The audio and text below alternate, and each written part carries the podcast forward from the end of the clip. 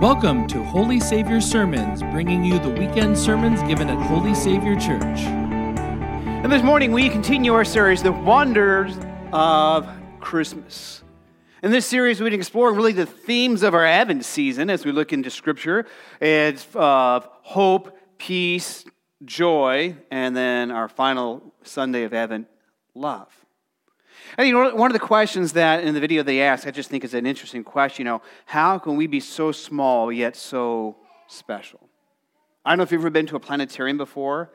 Ever been out there, maybe away from the city lights, and then just you know sat there or, lay there on the ground and looked up and saw all the stars, and just amazed at how immense this universe is, how beautiful it is, and feel so small. Yet as small as we may feel sometime, you are so special because the God of the universe loved you. He loved us so much that he stepped into our world in his son Jesus Christ, that he gave his life for us. And this is, this is a celebration that we gather throughout the season of Advent and, and leading up to the celebration of the birth of Jesus in Christmas. The one who says to us, Yes, you may be small, but you are so very special to me. Well, as you think about that, I got a couple questions for you to get your uh, brain working a little bit this morning because you got your shoulders loosened up if you were here early enough to shake some hands and give some high fives and some fist bumps. Some Christmas trivia. Are you ready? Got to put your thinking cap on. Make sure it's tight. All right, here's your first question. First question is this How did Mary and Joseph travel to Bethlehem? Now, before you answer that, this is a multiple choice. So the next slide is your multiple choice uh, options. So they travel by A, camel, B, donkey, C, walked, D, Volkswagen, E, who knows. All right, so really quick A, how many say camel? B, donkey. C, walked. D, Volkswagen. Really? Nobody thinks we travel by Volkswagen? e, who knows? Oh, you want to know what the right answer is? Um, well, tradition in uh, the manger scene and all the Christmas cards would be B, that she rode on a donkey and she's nine months pregnant. And for those of you who've been pregnant nine months, who wants to go bouncing around like this, you know? Um, actually, we have no idea. We, we, the Bible doesn't tell us. I mean, it might have been a donkey. She might have only been three months pregnant. They might have gotten there quite a bit earlier than the last night before Jesus was born. We don't know. They might have walked and ridden a donkey or ridden in a you know, cart. which we don't really know. But I know. You don't want to mess with the manger scene and take you know, her off the donkey or anything like that. All right, next question. What did the innkeeper tell Mary and Joseph? All right, well, you got multiple choice. You got to wait for all the multiple choice options here. A, there is no room in the inn. B, I have a stable you can use. C, come back after Christmas. Both A and B. E, none of the above. Oh, there's a little bit, you know, uncertainty here. I mean, again, tradition tells us what? You know, they go knocking on all the doors, and the innkeeper is, I got no room. And then, you know, maybe the wife is the one that says, Well, honey, you know, there's room in the, you know, the, in the stable. And, and what the stable looks like, again, it could have been a cave. It might have been that wood kind of shack looking thing that a lot of us have for our manger scenes. But we know there was no place because there was a census going on, so the city was just bursting at the seams. And probably there was no inn like a holiday inn. Often you stayed with family. But for whatever they would have gone to, there was no place for them. And so we know that Jesus was born, you know, in a stable. All right, next question. How many of you are like two for two? According to the Bible, which animals were present at Jesus' birth? Are you ready? Next slide. All right. A, cow, sheep, goats. B, cows, donkey, sheep. C, a miscellaneous barnyard animals. D, lions, tigers, and bears. Oh my. e, we don't know. I'm not here. There's a, some of you say B and C, and some of you like E. e really, we don't know. I, again, I know, you know, he's sitting away in the manger, you know, the cattle are lowing, and, you know, it sounds peaceful and quiet. It's a silent night. But we really have no idea. And again, you know, you don't have to rearrange your manger scene. If you got cows and sheep there, you can keep them there. But we really just don't know. All right, next question. What sign did the angels tell the shepherds to look for? All right, our answer slides. Options A, a star over Bethlehem, a baby that doesn't cry, a baby in a stable, a baby lying in a manger, or none of the above. How many say A, star? How many say B, a baby that doesn't cry? C, a baby in a stable? D, a baby lying in a manger? A few more of you. E, none of the above. How many of you are not sure? a few more like, I don't know. Yeah, this lying in a manger. You know, you'll find this baby, this feeding trough. All right. Another question. How many magi came to see Jesus? All right. Was it A, three? B, 10 or less? C, depends on how many your nativity scene are broken. or D, we just don't know for sure. I hear somebody saying D. You know, we, we like to think of three. Tradition says three because there were three gifts. And over the course of history, you know, there were three names that were given, probably tied to the idea of three gifts. But we really don't know how many wise men, how many magi traveled to see Jesus. I can tell you this it was two or more because the word that is used is plural. So we know that at least two of these magi came. Perhaps it was 10. Perhaps there was, there was 12, 30. Imagine your manger scene on your you know, table or wherever it's at home, you know, with 30 magi just bundled up there on to see Jesus. Well, again, we continue our series, The Wonders of Christmas. And even though it's outside of really part of the Christmas story, it is, but it isn't, and we'll get into that. We're going to take a look here at the Magi uh, and who they are and, and, and what it means when they journeyed to Bethlehem and what we learn about our own journey in life, our own faith as we come and we celebrate who Jesus is to us. Let's begin as we read some of the verses that we heard just a few minutes earlier from Matthew chapter 2. There are two slides here for us. Jesus was born in Bethlehem in Judea, the Judah king. After Jesus' birth, wise men from the east arrived in Jerusalem. They asked, Where's the one who was born to be king of the Jews? We saw his star rising and have come to worship him. So you go to the next slide. So, you know, here are these wise men. They've gathered because this star, like a spotlight, has told them something amazing is unfolding. Something unique, something special is going to happen here. And so these magi, these wise men, travel from the east. Now, again, we said a little earlier, we don't know exactly how many wise men there were, how many magi there were. We know there was at least two because the word is plural. Also, just so you know, how do they travel? I mean, how many of you see them in your head, in your Christmas cards, in your Christmas decor, and manger scenes? How many of them have them traveling on camels? Now, do we know whether they traveled on camels or not? Not at all. They probably did not travel in a big, you know, Volkswagen um, bus or anything like that. We know they traveled. More likely, they probably traveled by horse than camels. But these, some of you are like, what? Yeah, they probably traveled. The camels were not in use that way, and horses would have been more comfortable. And if these magi, whether they were kings or are wise, learned men, um, would have probably had horses because it was much more comfortable to travel by horse. But again, I don't know. I can't say that. So leave your camels with your wise men. It's okay. But here are these guys that are traveling because they have read these ancient scriptures. And this event is happening. And again, there's so much that we don't know that we hold on to in our traditions because of songs that we've sung that there were traditions that have been part of Christmas pageantries. Maybe when you were a kid, you were a wise man, you know, that we just don't know.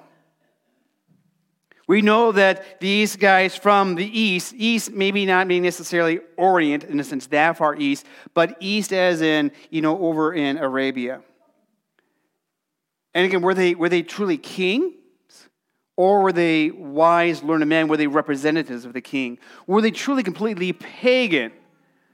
Or were they maybe some mixture of, well, kind of the, the beliefs of the, the people in that area, but also because at times God's people, the Hebrews, the Israelites, had been carried away into captivity. Guys like Daniel. And you remember three guys, you know, in a fiery, fiery, fiery furnace.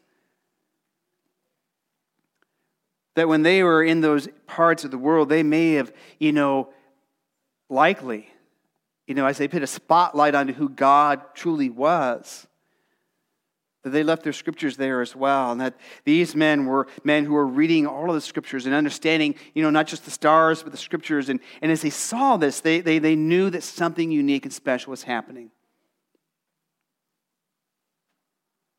Again, we don't know for certain. We, we can conjecture about who they might have been. And even as they travel, you know, how long did it take them from, to get from one place to another? By, by some estimations, they might have been a month long or, you know, even longer travel to get from where they were to Bethlehem. Of course, Bethlehem's not the first place they go to, right? The first place they go to is where? Jerusalem, because that's where the king, you know, is Herod, who is the king. And of course, the whole city, it says, is in turmoil because these wise men have showed up. Now, again, maybe depending on who they were or what they looked like, if, and maybe if they're riding camels or horses, it was just three guys bopping along, best, maybe not so worrisome. The likelihood is, again, there was at least two or more of them, and that whether they were actually kings or wise, learned men and representatives of the king, that they may probably came with a whole entourage of people. So whether there was two or 10 or 12 or 30, there was also this whole crew of others who were there attending to them. And so when they arrive, it's a big deal. Everybody sees it.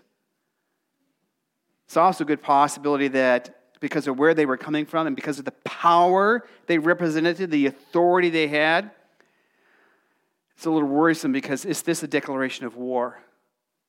Is this an announcement that you better, you know, give up your rule and your reign, or we will come and stomp you out. But they arrive on the scene, of course, and the whole city's in turmoil. Also, the city's in turmoil because they know Herod, and Herod is a guy who, um, well, you know, he was not a guy to mess around with. He was paranoid that anybody would take any authority, any claim to the throne from him. And so when these guys come and they ask, you know, where's the one born king of the Jews? Because we've come to worship him. We've followed his star in the east. Okay, real quick, we got to talk about the star now. Now, the star, what was the star? You know what? Nobody knows for sure. Uh, there's, there's some, some um, conjecturing. There's some possibilities what the star might have been. A star might have been a unique star, eh, the birth of a new star. It might have been a supernova that happened around that time. It might have been, you know, like Halley's Comet, which happened around that time. It might have been, you know, the, the planets, like, like the three planets, like all aligned and had this really bright, shining, which, you know, they would have probably thought it's a star in the sky. It might have been something so uniquely cosmic that God set in the sky for just this time. What we do know is that something that they read about and something they saw put a spotlight on this group of people living in Israel. And that these two or more magi took up their stuff, brought with them gold, frankincense, and myrrh, that is correct, because that's in the Bible. And they made their way to Jerusalem. And when they get there, you know, they ask that question so, where is he who's been born king of the Jews? Again, Herod's probably frustrated, trying to be, keep himself together because, again, he doesn't know exactly what their proposition is. And, and then, of course, Jerusalem's upset because Herod might be upset. But then he gathers, you know, his wise men. He gathers the, the learners of the Hebrew scriptures, you know, to say, let's search the scriptures. What do the scriptures say? And of course, you know, they read these words here from Micah. And let's read these words together from Micah 5, verse 2. There's two slides here for us. But you, O Bethlehem Ephrathah, who are too little to be among the clans of Judah, from you will come for me one who is to be a ruler in Israel, whose origins are from of old, from ancient times. See what the prophet Micah is doing? He's putting a spotlight on this little town of Bethlehem. Kind of like the song that many of us love to sing this time of year, O Little Town of Bethlehem. I don't know if it was still or not. But this little town of Bethlehem, this city of David, that Micah the prophet puts a spotlight on this little city, saying, From you will come one from ancient times who will rule my people, who will be the one that was promised from long, long ago. The one that's promised is, is we've gone through both in our Sunday mornings and our Wednesday nights, you know, various people throughout scriptures who've held on to God's promise. A spotlight on God's promise, a promise made all the way back to Adam and Eve in the garden that one of their descendants would come because, you know, as you read the prophets, and sometimes we read the prophets and we think the prophets or, you know, just some cosmic kind of foretelling, but really the prophets, especially, are putting a spotlight onto God's promise. All of his promises, and ultimately, all of those promises bundled together, put a spotlight on Jesus. And that child born in Bethlehem. That child who came with a sole purpose to live a life that we can never live, a life of perfect obedience, and to give his life for us on the cross, to suffer, to die, and in three days to rise again. All of God's word puts a spotlight on Jesus. And that's exactly what happens. Now we're going to jump forward. From the Magi, Jesus was born, he lived, he suffered, he died, he rose again, he went back into heaven. Sorry, now we're into Easter. And now it's not Easter, it's Pentecost. Um, and we're going to talk about this guy who used to be named Saul, right? And we know him as Paul. And you see that he does much the same thing here.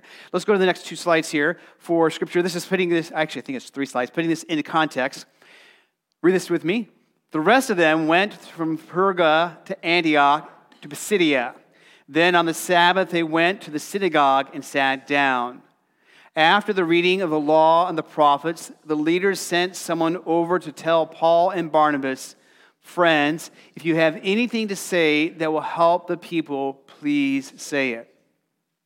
And so, what happens here, as tradition custom was, if you had guests who were worshiping within the synagogue, you would allow them to stand up and give you some thoughts on the scriptures. So they do that, and what does Paul do? Paul does what Paul has always done, whether he's speaking to his fellow Jews, whether he's speaking to the Gentiles, the non Jewish people, and whether he's speaking about his own life, whether he's reaching back through the prophets and the events of old, or whether he's looking to the future, he puts a spotlight on who? On Jesus. Because even as Paul talks about his life, about how he was a Pharisee of Pharisees, and about him meeting Jesus on the road to Damascus, and how that encounter changed his life, Paul is putting a spotlight on Jesus. And that's really what our lives are all about, too. As we gather here today, as we sing the songs, as we celebrate in our worship, it helps us put a spotlight on Jesus and who Jesus is for us and our lives. But also, as we think about growing in Jesus and sharing his love. Because that's what we're all about here at Holy Savior, growing in Jesus and sharing his love, is those opportunities we have through our own lives, through our own words, to put a spotlight on Jesus. Now, does that mean we live our lives perfectly? Are Christians perfect? I want you to say this with me. Yeah, we're not. I mean, we sometimes act like we do and are, and sometimes people perceive that we act like we do and we are, and sometimes that's because we behave that way, but we're not. I mean, one of the best ways we put a spotlight on Jesus is when we are struggling with life and we can be honest that it's a struggle, yet we're holding on to God for our hope. That in the midst of sadness and sorrow, even the death of a loved one, that in the midst of that sadness and sorrow, there is joy and there is celebration because Paul says, you know, we grieve, but not like the rest of the world because we grieve with hope. That when we are not perfect and we sin and we disobey God, that we know we are forgiven and loved by the God of the universe. And through our words and our actions, we can put a spotlight on who Jesus is to us, who Jesus is to you. As we go forward into the remainder of this holiday season, even as we think of stepping into this new year of 2023, here's a question for us to, I think, reflect on and challenge ourselves with. What is one way your life can intentionally shine a spotlight on Jesus? For you know, the, the Magi, that star shined a spotlight on Jesus. And the words of the prophets, those ancient prophets in Micah, shined a spotlight on Jesus. For, for Paul and, and all the other apostles, they, through their words and their lives, shined a spotlight on Jesus.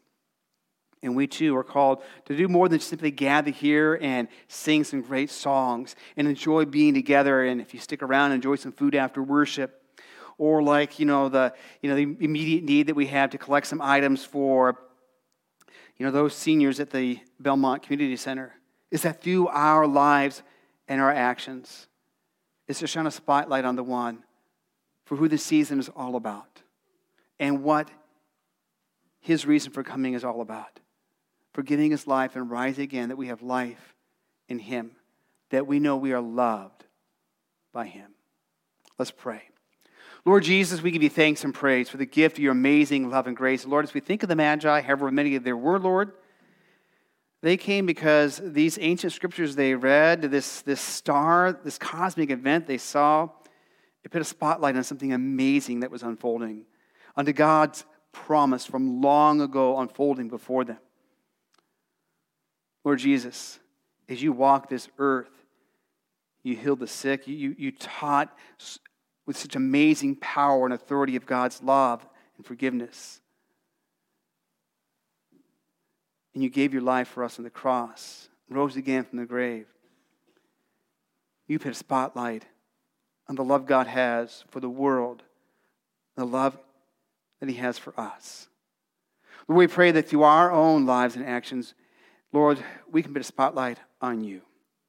That we can, our lives, that people say, hey, we know they are Christians, that as Christians, we put a spotlight on you and your amazing love for us, Jesus. It's in your name we pray. Amen. For more information about Holy Savior, including service times and location, please visit holysavior.org. Thanks for listening, and until next time, God bless.